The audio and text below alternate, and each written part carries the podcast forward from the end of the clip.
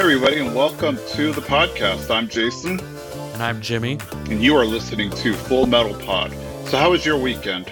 My weekend was uh, uneventful. Well, that's a lie. I did get a new laptop this weekend, so I could start like gaming. So uh, I have a really my favorite game is Ark. I don't know if many people have heard of it. You kind of raise dinosaurs and battle each other. So I've been playing that off and on this week. Nice. I have never, I think we've talked about it before. I have never been a big computer gamer. So, I mean, I understand. Uh, So, what, you got the Alienware, I'm guessing, like we were talking about earlier? Yeah, I got the Alienware Area 51 laptop. Yeah, see, all I know is that like Alienware supposedly makes the best ones, and I don't even know how true that is anymore, but as far as I can tell, that's true. And that's like the extent of my gaming knowledge uh, for when it comes to PC gaming. I am not, as I've mentioned on this podcast before, a uh, very technological guy. I don't know much about computers. I do, I do know like you pick more expensive usually means better. So I I spent a pretty penny on this laptop, but the cool thing is you can um, upgrade it. It's uh, upgradable. You can take out the processor, put a new one in. It's made to be upgraded. Yeah, I think that's one of the benefits of of the PCs versus like consoles. Because granted, there's some consoles that you can do, like there's some upgrades you can do with consoles, but it's pretty limited before you have to just buy a new console. Whereas PCs, you seem like you can upgrade them indefinitely. The- Theoretically, I mean, there's I guess there's some point where it's no longer the original parts, but still. Though I will say the good thing about a console is that everyone playing on the console is kind of at the same advantage. No one has a faster version of that console. We're all, if we're all playing on PS4s, everyone is seeing the same thing and having the same load in more or less, I guess depending on your internet, but like graphics wise and gameplay wise, we're all on the same uh, level. Well, as in PCs, the better PC is gonna like function a little better. True, that's kind of the trade-off. Because on one hand, you can uh, have too much power, so to speak, and get an unfair advantage. But then, yeah, the internet is kind of the the blocker, if you will. If you have just really crappy internet, you're going to lag and fall behind everybody else when you fight.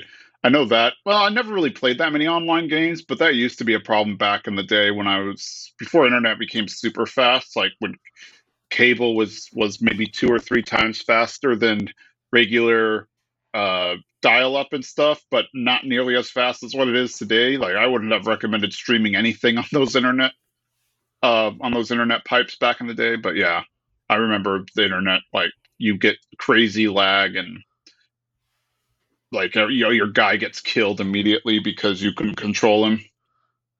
Oh man, every time I think about fast internet, I, I just remind myself of dial up. I Because we both grew up in pre-internet times, and then we all lived through dial up, both of us.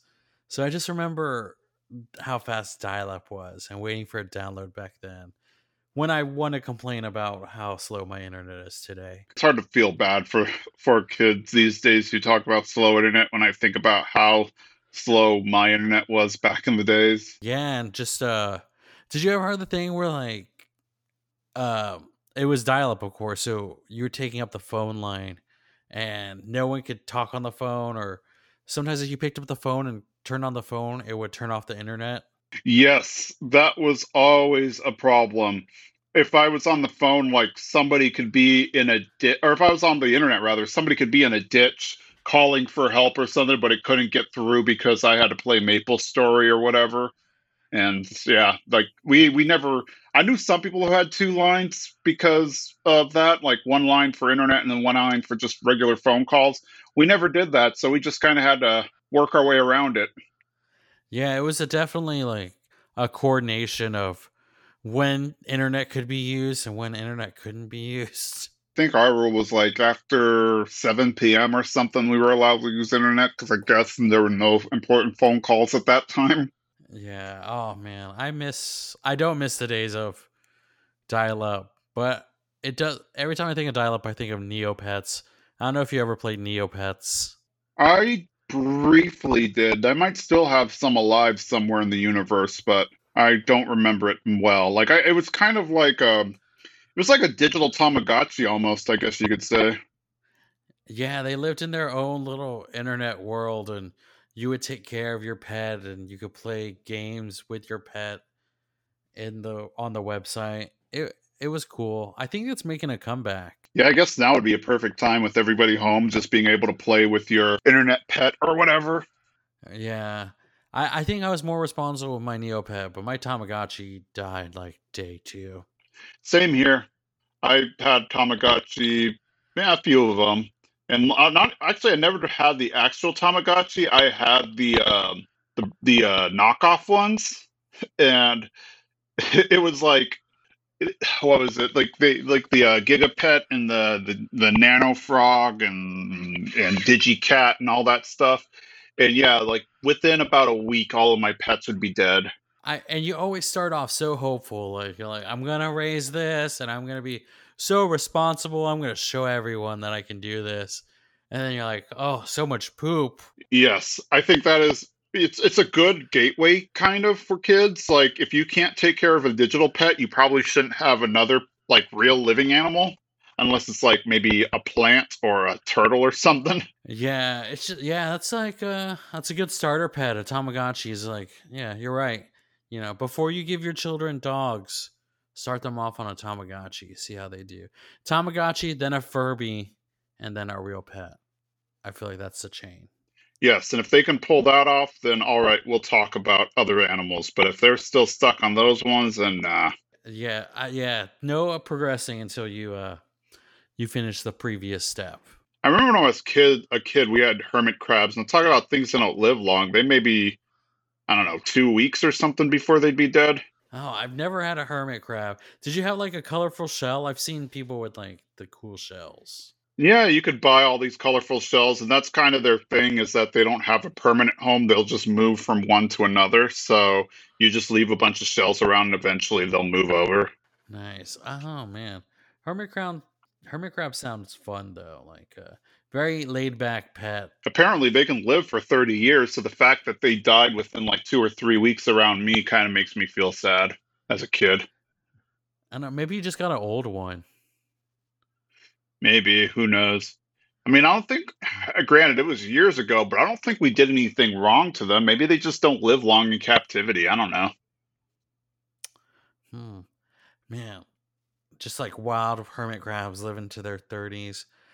It's like uh, they peaked in life. It's kind of when you're discovering yourself in your thirties, and that's hermit crabs ends.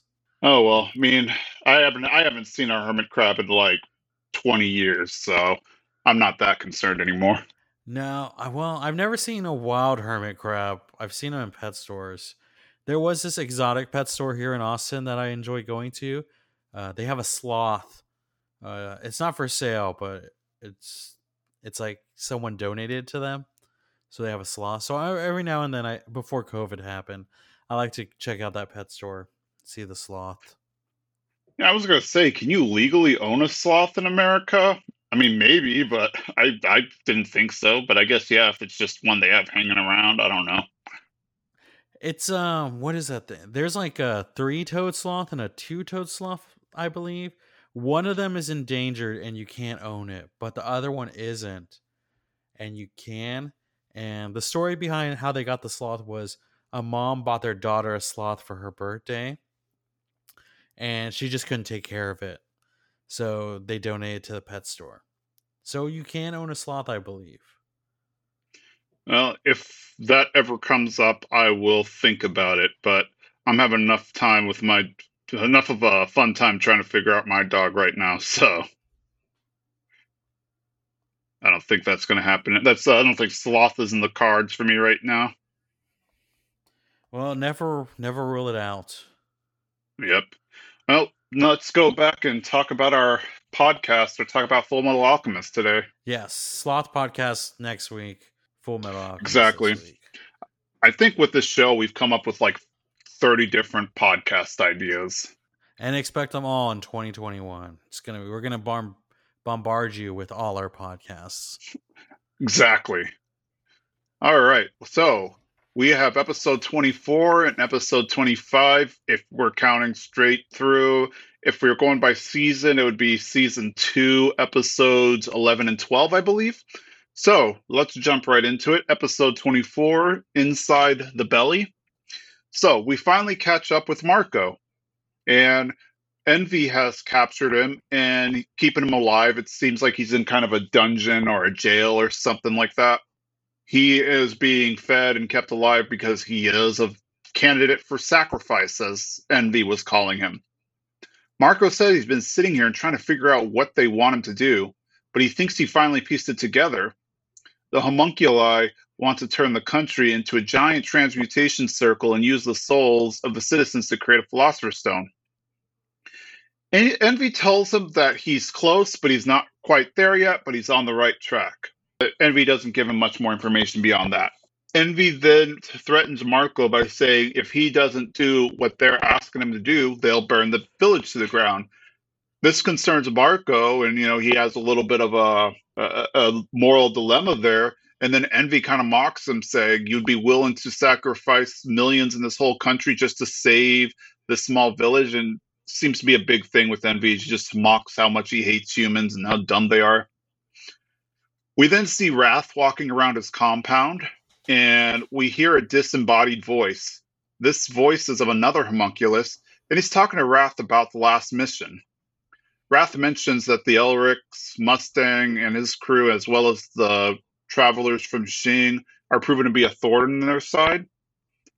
And while he had the chance to deal with them, he didn't, because he could have killed Mustang and his men after Mustang killed Lust. Well, this mysterious homunculus says that he won't tell Father what they had talked about, and you know, kind of giving him a hey, this is hush hush, but what you're saying might be considered treasonous, so fair warning.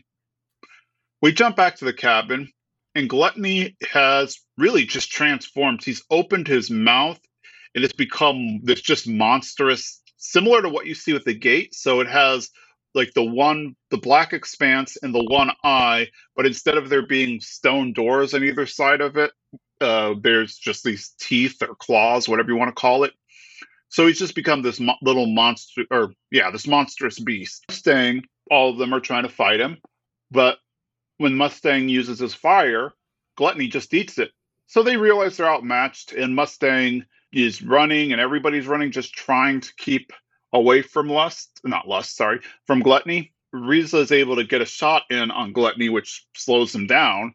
And it's revealed that while Mustang is still struggling to keep up because of the injury he sustained while fighting lust.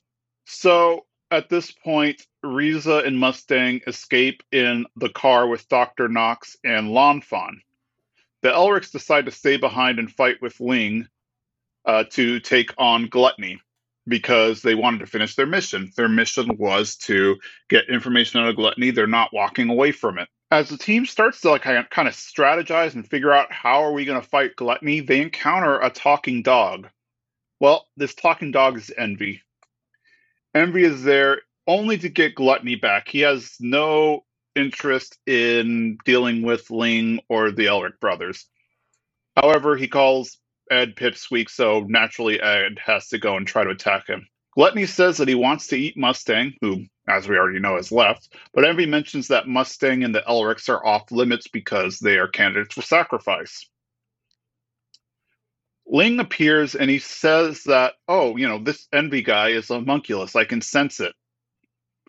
Envy recognizes him as the guy who went toe to toe with Wrath and gives Gluttony permission to eat Ling since they really have no use for him. The brothers then realize, well, they are untouchable because the homunculi can't kill them under their superiors' orders. So they create a barrier between themselves and Gluttony, and then between Envy and Ling. So that way, Envy can fight Ling and you know they figured he'd have a better chance of dealing with Ling in a fight, and then the brothers would deal with Gluttony. It just like in the middle of all this, we skip over to uh, back to the house where uh, um, uh, the sorry Central Command, the presidential palace, where they're having dinner. Um, Wrath, his wife, and Selim, their little kid. And Selim apparently wrote a paper in school about how great his dad, the Fuhrer, is, and how he is a great leader and protector of the people, and he'll do anything for his nation and all that stuff. Meanwhile, you know, while he's saying this, we kind of get this. Uh, it, it, he's saying this over images or video of the two of the fight that's going on between the homunculi and Edward and Alphonse and Ling. Then we just drop back to the fight entirely. Envy gets the drop on Ling and is about to kill him. However, Ling is able to get the upper hand, blinding Envy and cutting off his limbs. Ling mentioned that you know people have been trying to kill him most of his life ever since he was a child, due to him being uh, one of the princes, one of the emperor's sons. So he had to develop the fighting skills and dirty fighting in order to protect himself. The brothers try to fight Gluttony, but Gluttony obviously doesn't want to fight because he can't and he doesn't want to accidentally eat the brothers either. Gluttony throws the brothers into a wall, into that barrier wall that was created, and they ultimately break it. Uh, Ling is about to finish Envy, but then Envy transforms into Lan Fan, which stops Ling in his tracks. Envy orders Gluttony to eat Ling. So Ed then jumps to try to grab Ling before he is eaten. And then now Envy's concerned because Ed is a sacrifice, so he tries to capture Ed before he can get eaten.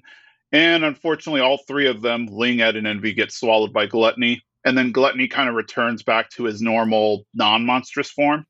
He mentions to Alphonse that he can't really spit anything up, he just swallows things. So he jumped to Dr. Knox, who is caring for Lan Fan, and she's just upset that she's in this position where she's injured, she's lost an arm, and she can't help Ling.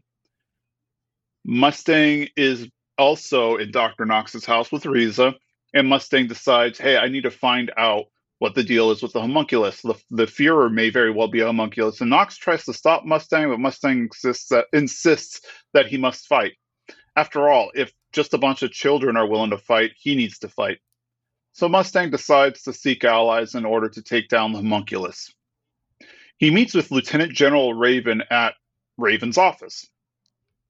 Apparently, Mustang's former CO in the East, uh, General Grumman, referred to him as a useful ally. He tells Raven a story that Grumman told him, kind of as a test to see how he would react to the story.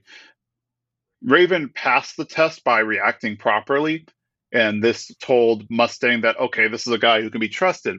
So as they're walking down the hall, Mustang casually talks about rumors that he's heard since he moved to Central, and he drops the whole the Fuhrer is a homunculus rumor. Raven just kind of laughs and says, "Oh, you're you know you're a riot," and invites Mustang in for tea. As they enter this big hall, in that room are all of the senior le- leadership of the military and then the Fuhrer walks in. Apparently, the not only do the senior leadership know that the Fuhrer is a homunculus, but they are actually working together with him. At this point, Mustang realizes that the real danger wasn't closing in on them, the danger was coming from within them. We flash over to Ed, who is seen sitting in a blood pool in rubble, and the episode ends. So, a lot happened here. Uh, we're getting more into the lore. What were your thoughts, Jimmy? Okay, my main thought, and this is uh not from the beginning of the episode, but I was so angry this episode at uh Fuhrer Bradley, aka Wrath. Uh just the scene of him with his family and his son wants to read him that essay he wrote about him. And his son's reading it all about how a great person the Fuhrer is, and all I could think about was you. He didn't directly kill Hughes, but he kind of did kill Hughes, and just that he gets to have this family and live this life. Basically, he stole that what from Hughes, and I don't know. It made me so angry watching that. I agree 100%. And I think that was part of the thought process they were going through because as Selim is reading this whole story about, hey, this is why my dad is so great and he loves everybody and he's awesome and stuff, like while that is happening, we see Edward and Alphonse and Ling fighting the homunculi. So it kind of shows that, yeah, while there's this image of him being this great leader of the nation, he is in league with the same enemies that the brothers are trying to take down. So it's kind of reminding you that no, he's not really a good guy, even though he tries to live out this life or this image of being a good family man. Yeah, it's uh it was it was very frustrating. And I feel I feel like I'm never gonna get over Hughes. I forever will be will have Hughes in my heart. So when I saw Bradley with his family, it's just like, man, you took that away from someone so that you could have it. Which is straight like he doesn't even really need a family. He's a homunculi. So this is all kind of extra for him. True. Like I get the impression that the uh I guess the impression I've always got is the the only reason because in the earlier episode they mentioned that his son isn't his biological son but rather adopted. So like his whole family is nothing more than a um than just an image to like throw people off uh, and let them think, okay, he is uh yeah, of course he's a, he's a good family man. He's a great leader and everything when in reality it's like no, he's a he is a terrible person. Yeah, and then um, going back to the beginning of the episode, uh, I always like to ask myself certain questions when characters have to make decisions. And when Envy kind of brings up to Marco, are you going to cooperate us or are we going to have to destroy this town? It made me think of what I would do in that situation. If Marco doesn't cooperate, then he is helping the whole nation out because they need him for like a bigger plan. But it's at the cost of this village that he loves so much. I don't know. What do you think you would do? See, that's a tough thing because on one hand, logically, you would think of like logically you would think, okay, the this town has what maybe a few thousand people, whereas the country has several million. Uh, naturally, to me, it would make more sense to not to let the smaller group die in favor of saving the larger group.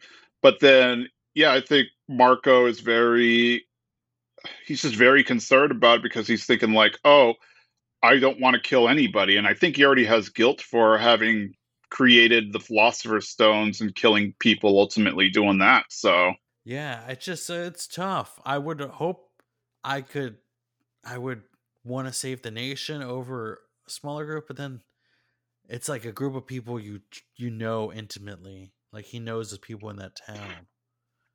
So uh, it was very tough. That's kind of what I was going through that in the beginning. Exactly. So. Yeah, he definitely like he definitely what's the word I'm looking for? Yeah, the people in this town he's gotten to know and he knows them personally. So I think like intellectually he can grasp the concept of millions of people, but they're all strangers to him. It'd be like you know, if you said, hey, you have a choice between saving your next door neighbors or saving the entire state of Wyoming, like logically, it's like, okay, yeah, there are more people in Wyoming. So that's a greater sacrifice. But at the same time, it's like, I don't know anybody there. So, you know, you would you would really wonder what you would decide. Yeah, it's a it's a big decision. Um, I think we ultimately see that he ends up working with them or we don't know that for a fact, but the sigh he makes after Envy tells gives him kind of the ultimatum. As we're to assume that he's going to work with them. Yeah, that's kind of the good. That's that's kind of what I'm get thinking is that he, he never he never says yes, I'll do it. I don't recall him actually saying that, but the fact that he hesitated and he sat there and thought makes it seem like okay, yeah, he can be he might very possibly join their cause in order to save that village. Yeah, and yeah, so I'm I'm glad that he's not dead because I assumed that he was dead in the last in the episode where uh, they go to kind of try to save Havoc, Havoc's legs. Yep.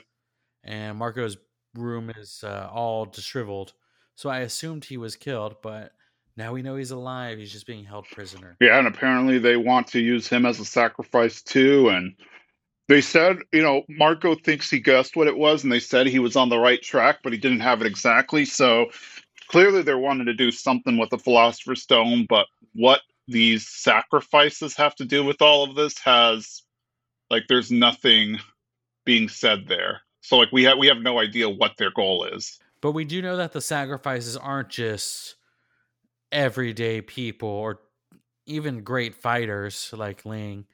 They're very talented alchemists. Yes. So we that's a clue we have so far. Yeah, absolutely. We do realize that they're wanting really skilled alchemists. We still don't know exactly why, but that is a very very important thing to them that the people are alchemists and that's why they're trying to protect you know um the Elric brothers amongst others because they need them. Yes, and it's not even just state alchemists because uh, in this episode Envy says that that Gluttony can't have either of the brothers, which Al is not a state alchemist. And I'm assuming that they want Ed and Al's teacher because uh, Wrath tried to recruit her to kind of bring her in closer to him. So they're just after really strong alchemists, not necessarily state alchemists. Yes.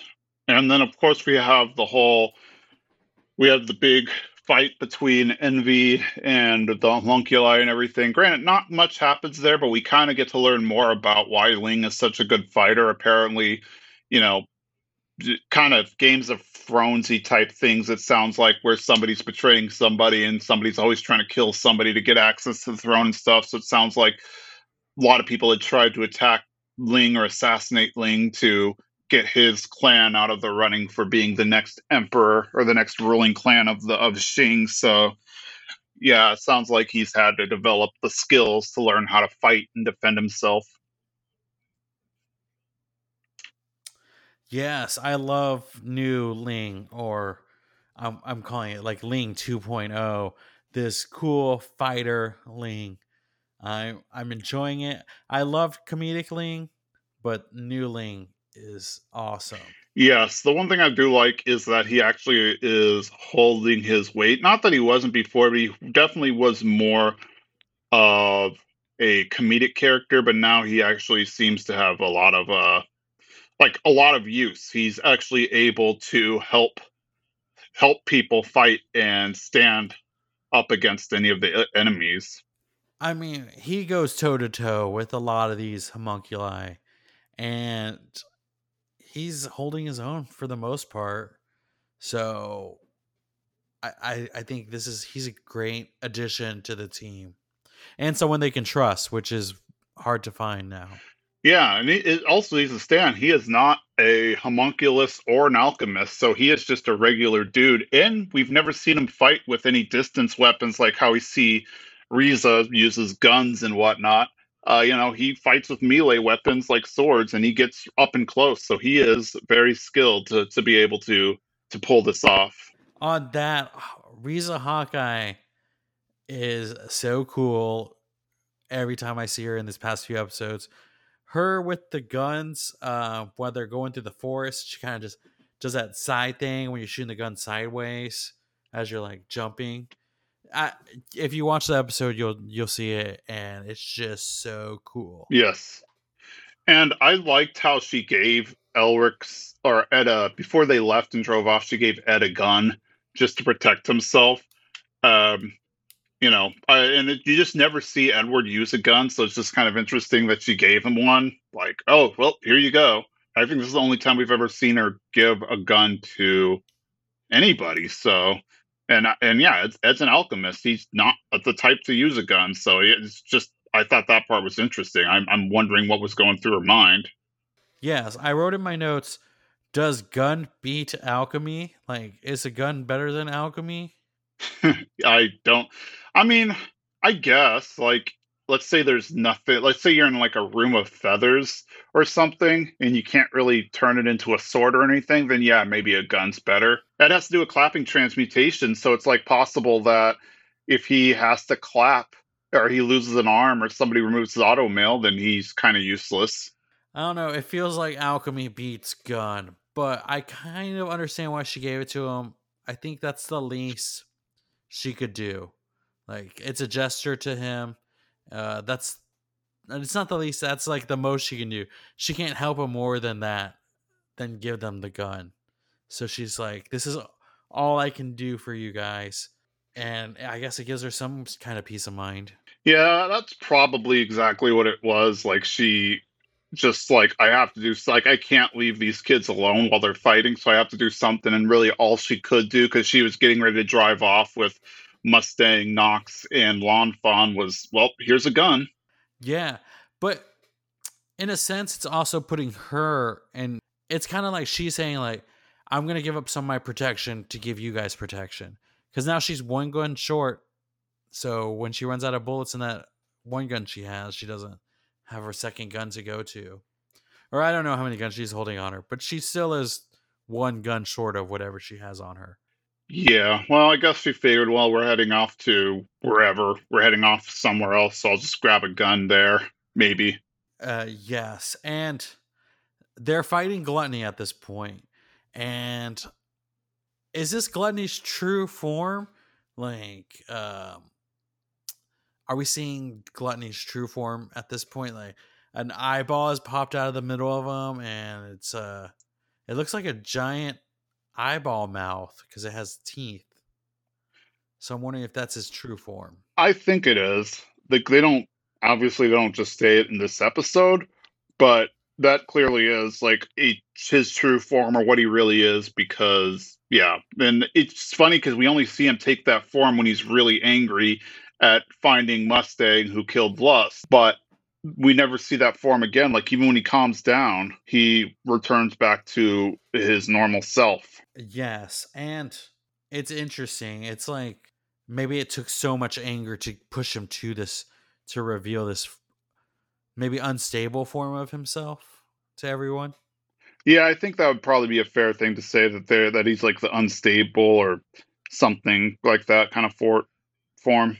Yes, and then a dog comes out in the middle of the fight and starts talking to them, which we find out is envy in disguise. Which brings me back to do you think Wrath was talking to Envy in the beginning of the episode? Like you watch it and there's kind of a moth near a light. And I don't know if we're to assume that the moth is talking, but is it do you, do you think that was Envy? Nah, because it had a completely different voice than Envy. It's definitely a homunculus we haven't heard before. Well, yeah, I guess who's left? Uh, Pride and Sloth are the only ones we haven't met yet. So, I I thought maybe that was gonna be Envy because Envy was a dog. I don't know if we've seen Envy as an animal before, so I was like maybe she was the moth, and Bradley's just talking to her. Because in this episode, she doesn't seem much of a wild card. She seems, or sorry, I keep saying she because of yeah. that tank top, and I for the longest time I thought Envy was a girl rocking a cool tank top, but turns out Envy's a guy rocking a cool tank top. So, pardon me, Envy him. It, he is very level-headed and very calm. He's like, Gluttony, you can't eat the Elric brothers. We need them.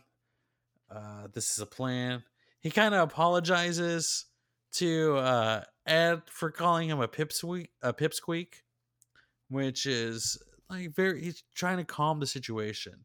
So it it gave me this different view of en- who Envy is. I agree, and then of course let's not forget the uh, biggest takeaway around there was uh, the fact that Mustang is learning that the military has always known that that that the Fuhrer is a homunculus, and they've always been working with them. Oh, dude, jaw drop moment when Mustang goes to this. I don't know if he thinks he can trust him or not, because before he leaves, he says it's time to see, find out who we can trust and who we can't trust. But it when he met um is it Colonel Raven or? Uh, yeah, it was like Lieutenant General Raven. When he meets him, it's not like he's testing the waters of trust. He basically outright is saying like, like I think Fuhrer Bradley is a homunculus. No, and for me, that's not testing the waters of trust. That's we're diving into trust here. Yeah.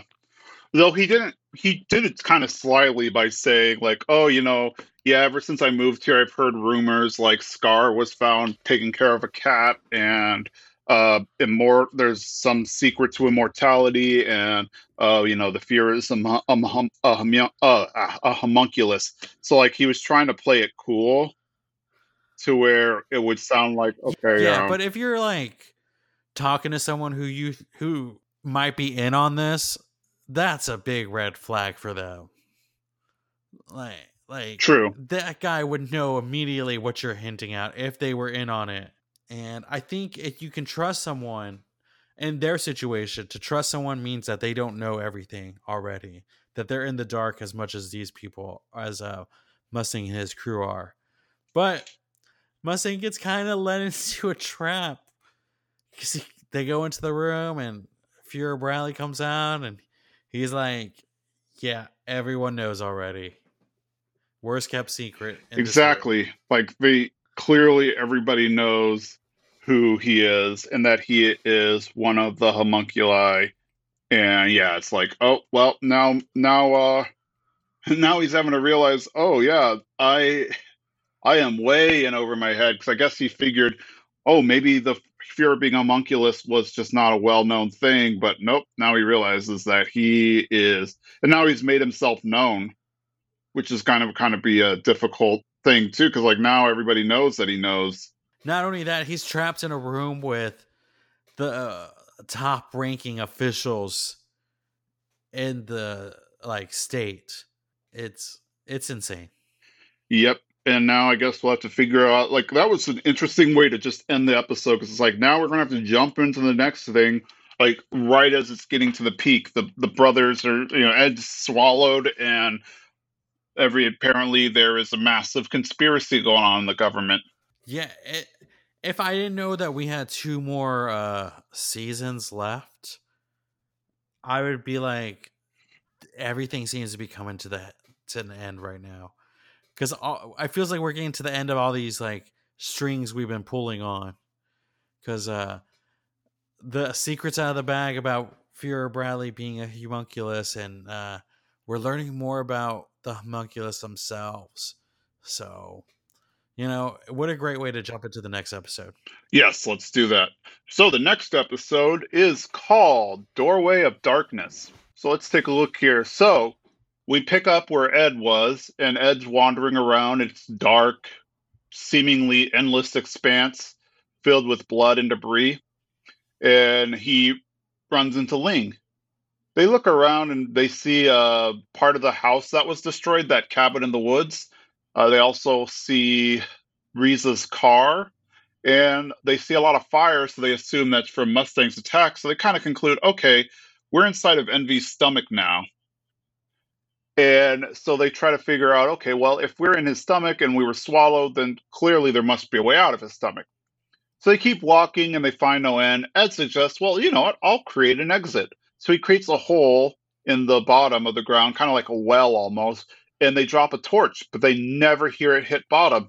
So then they just start running because they're like, if we keep running, we'll eventually find a wall. But, you know, they just keep going and going and going and going. We then jump to Yoki and Mei Chang. Mei Chang is sad because she lost Xiao Mei, her little panda. And yes, she is not a cat. She is a panda, but due to an illness, she didn't grow to full size. So that's why she's the, the little weak character that we see, a little small panda. We then learn more about Mei's backstory. The Chang clan is the lowest rank one in Xing, or at least one of the lowest rank ones.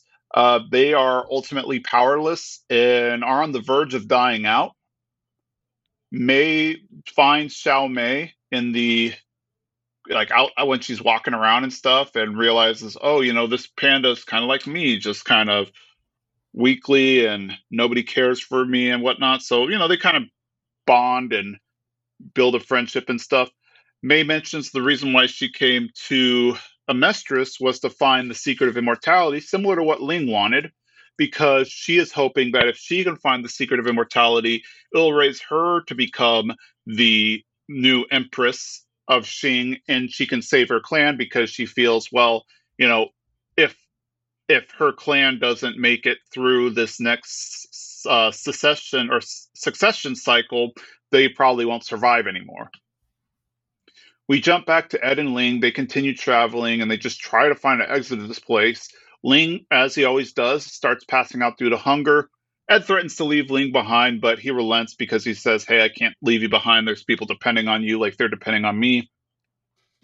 Ed gets hungry as well, so because his boot is made of leather, he cooks it, they eat it, and then out of nowhere, they find Envy. So Ed just hysterically asks, Hey, how do we get out of here? Because he figures, well, Envy probably knows more than he does. Envy says, Yeah, there's no way out of here.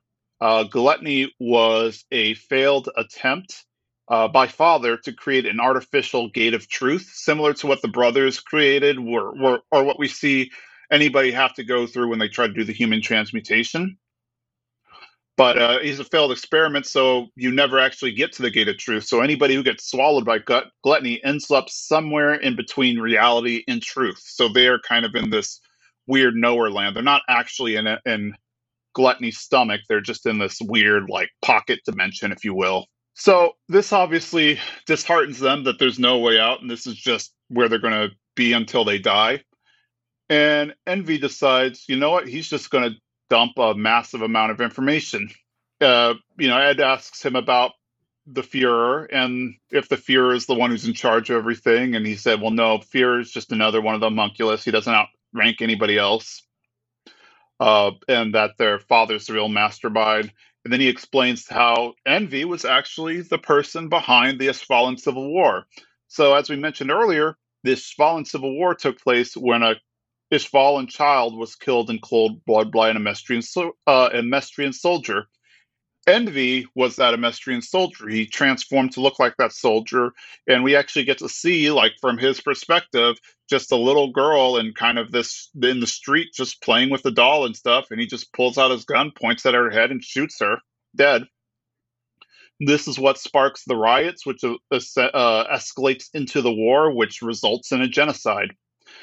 Envy is just laughing and he's he's just getting so much joy out of telling the story and he points out that the man who he transformed into was actually a pacifist and was against the idea of war. And he wound up being court-martialed because he couldn't come up with a plausible defense as to why someone who looked like him shot the uh shot the little girl and yeah, so Envy's just so happy. Now Ed is just getting angry because he's realizing that everything that has had that has happened, such as the Ishvalan genocide, the uh, Scar becoming Scar, Winry's parents dying, were all due to Envy. So he pushed, he punches Envy, but Envy doesn't budge. Envy then says he wants to show them something neat before they die. Ling mentions that he noticed that when they were fighting in the woods, Envy left massive footprints prints despite being small framed. So that must mean that he is more massive than he's letting on. Envy then transforms into his true form, just this massive lizard like creature with stringy hair, and all of these bodies are kind of hanging off of him, but these bodies are, are apparently from what I can gather, they're the souls that make up the homuncula or make up the homunculi's um, philosopher's stone. These bodies are all crying in, in agony as well. We then jump back to Al Xiao Mei and Gluttony. Al's feeling defeated because he lost his brother and he has no idea how to get him back. Gluttony is scared because he doesn't want father to be mad at him. And Al realizes that this father was actually the creator of the homunculi and he may know how to get Ed out. Gluttony says he'll take them to meet Father. We then jump to the senior military meeting. The senior military are discussing potential sacrifices, and they mention that Elric's being the only sure thing that they have. They start listing other state alchemists such as Marcoh, Kimblee, and then they mention Mustang. And it seems like what they're looking for is somebody who either has opened the gate or somebody who has the nerve or ability to open the gate and survive it. Mustang is a candidate for sacrifice, and and Wrath is dealing with him. So Wrath is talking to Mustang in his office. Wrath decides that there's no point in killing Mustang because there's more use in keeping him alive, but keeping him under watch.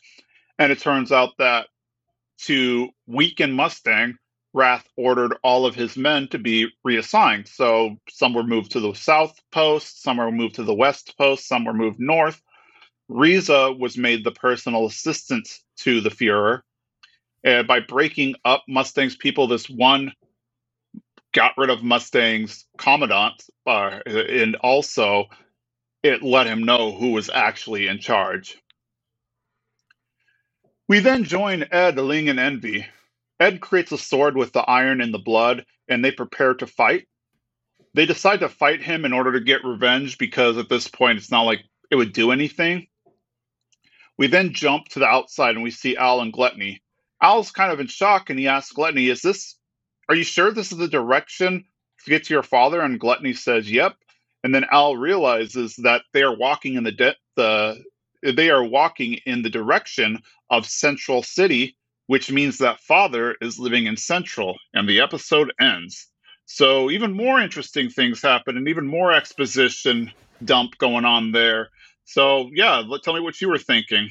My first initial thought in this episode, and we didn't bring it up last episode, but I thought Envy was dead in the last episode because his body does the dust, the Thanos dust, as all homunculus bodies have done when they die.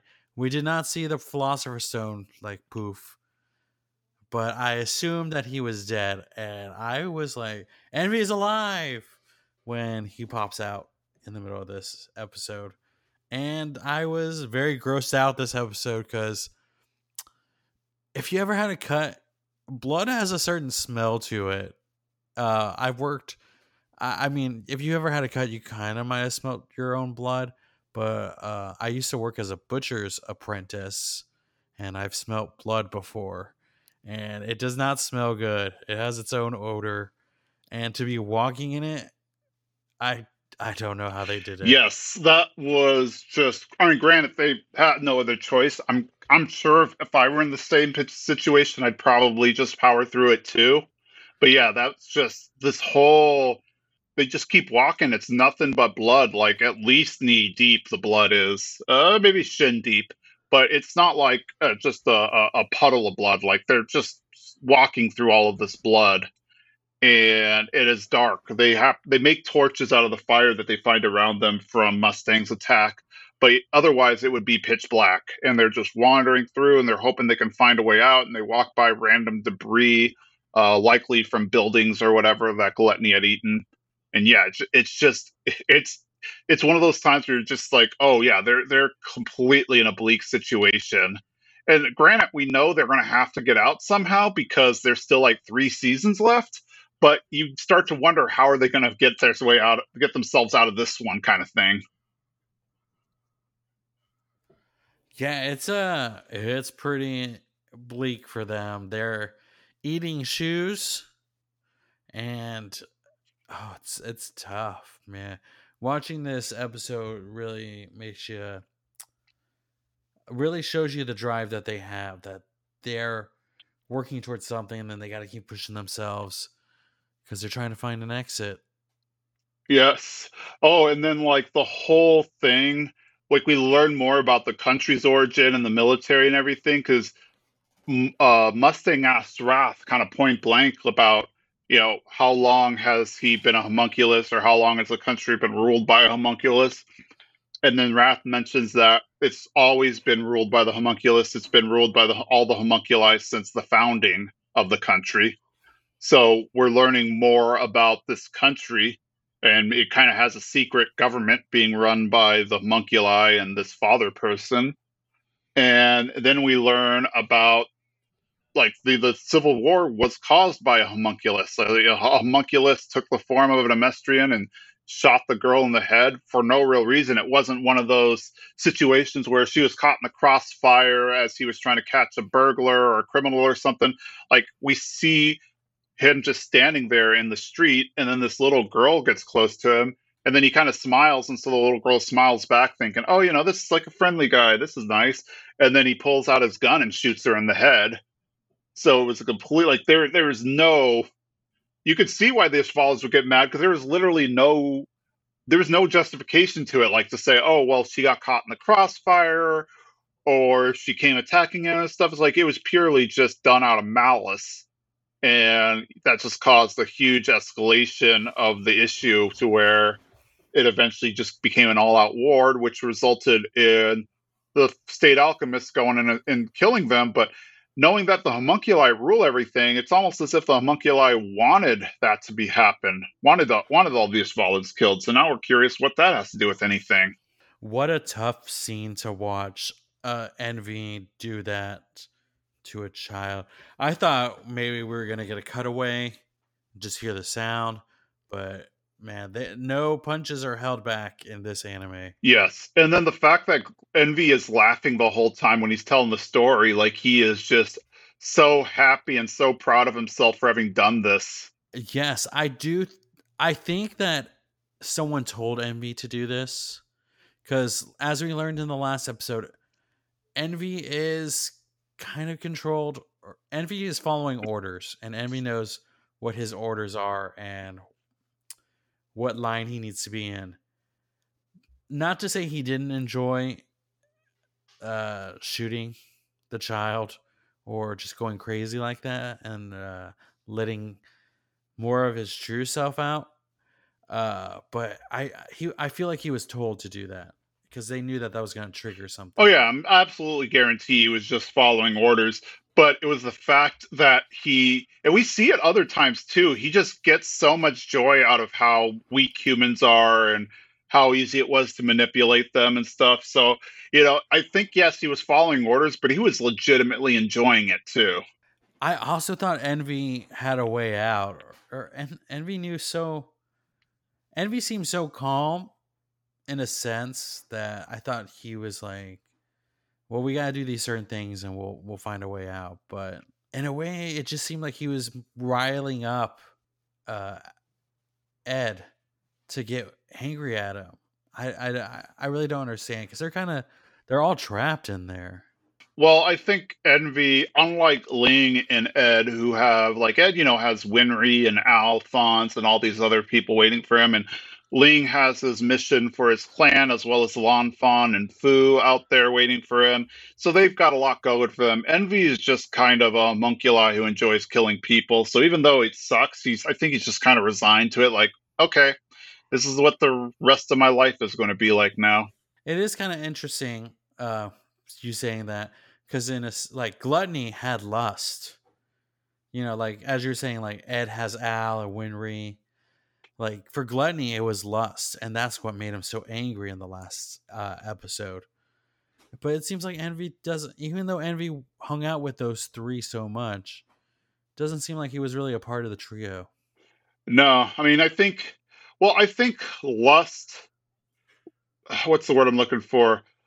Lust definitely was like a mother figure to gluttony because gluttony definitely has the mind of a child and we actually did see Envy angry at Lust's death in like one of the previous episodes when I guess Wrath reports that Lust has been killed by Mustang.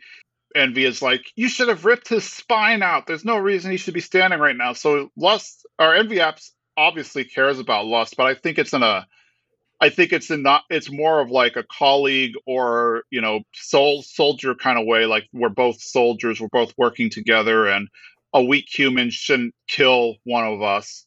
But I think at the same time he just doesn't care. Like he's just ambivalent if he ever gets out or not. Like he's he clearly seems upset, but it's not like a hysterical upset because he just says, "I can't believe I got swallowed with you guys," almost like sarcastic. I'm not. I don't. I'm not understanding envy just yet. maybe I will in the next episode.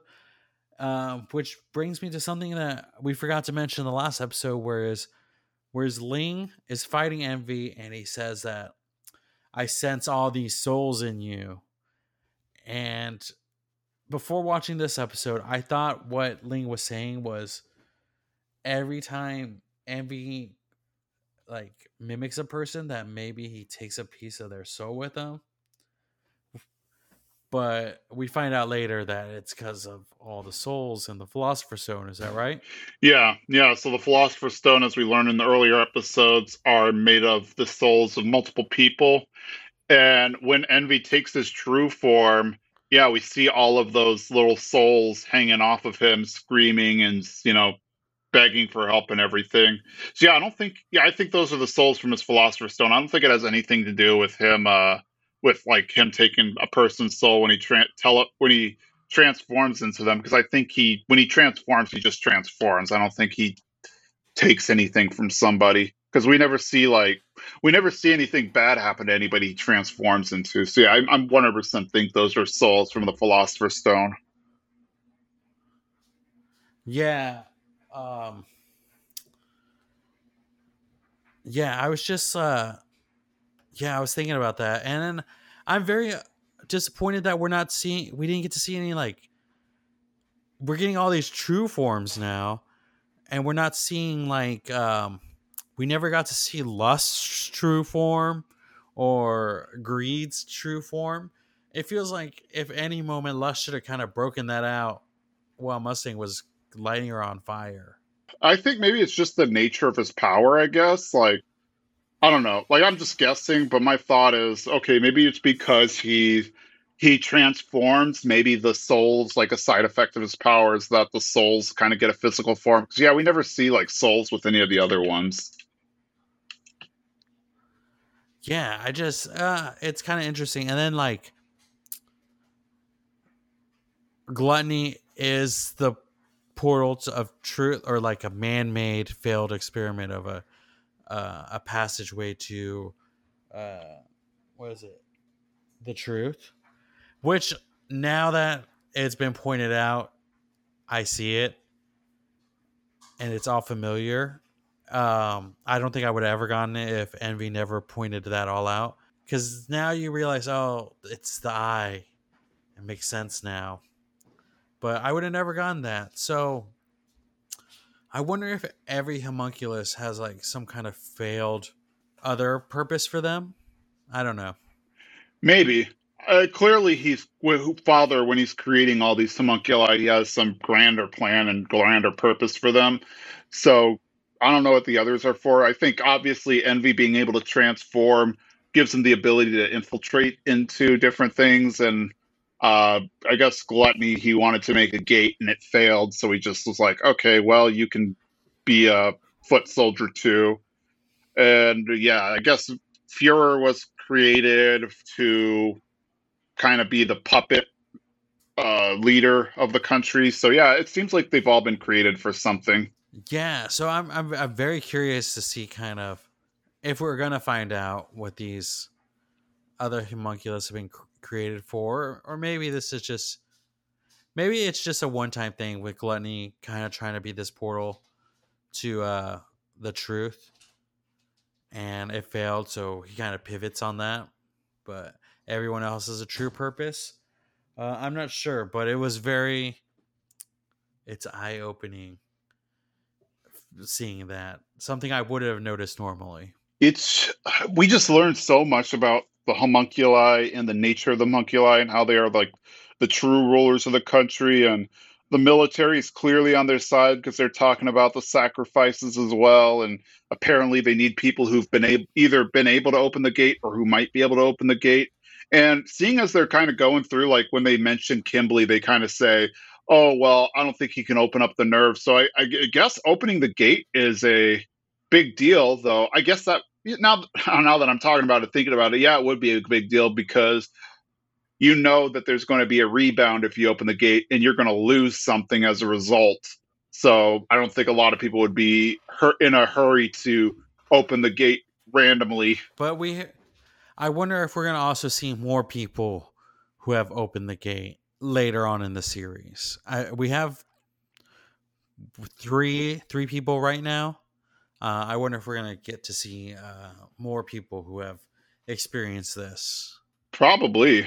I mean, I guess we'll see how many, but yeah, I'm guessing we're going to see a lot of people who've had they'll deal with this stuff. And yeah, just we're starting to get deeper into it. We're starting to learn more about the role the homunculi play and just how there's this. It's not even like a small conspiracy where you, what you see sometimes in a lot of other shows where you see, oh, you know, there's this secret cabal that's running everything. It's like, no, the government is specifically ran like this. Now, granted, the only people who know about it are the most senior people. I guess the most normal rank and file soldiers or your normal citizen has no idea what's going on. But yeah, clearly this is how the government's been run.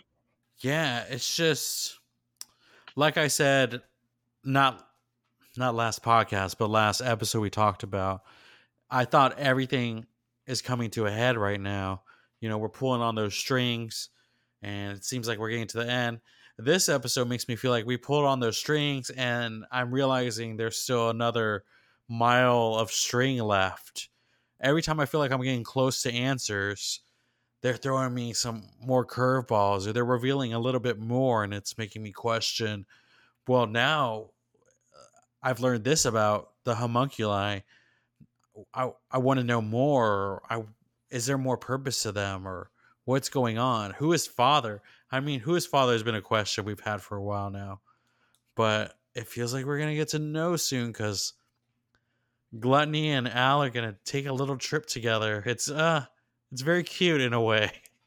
Yes. Well, we're to find out pretty soon. So hopefully by next episode, if not that, maybe in the next few episodes, we find out something about Father because we know that the brothers are on their way and Wrath or Al is on his way with Gluttony and Wrath is debriefing and with uh debriefing Mustang and I don't know and Envy and Ling and Alphonse or uh, Alphonse uh, Envy, Ling, and Ed need to figure out what they're up to. So hey, who knows? It's a and is May gonna get reunited with her panda?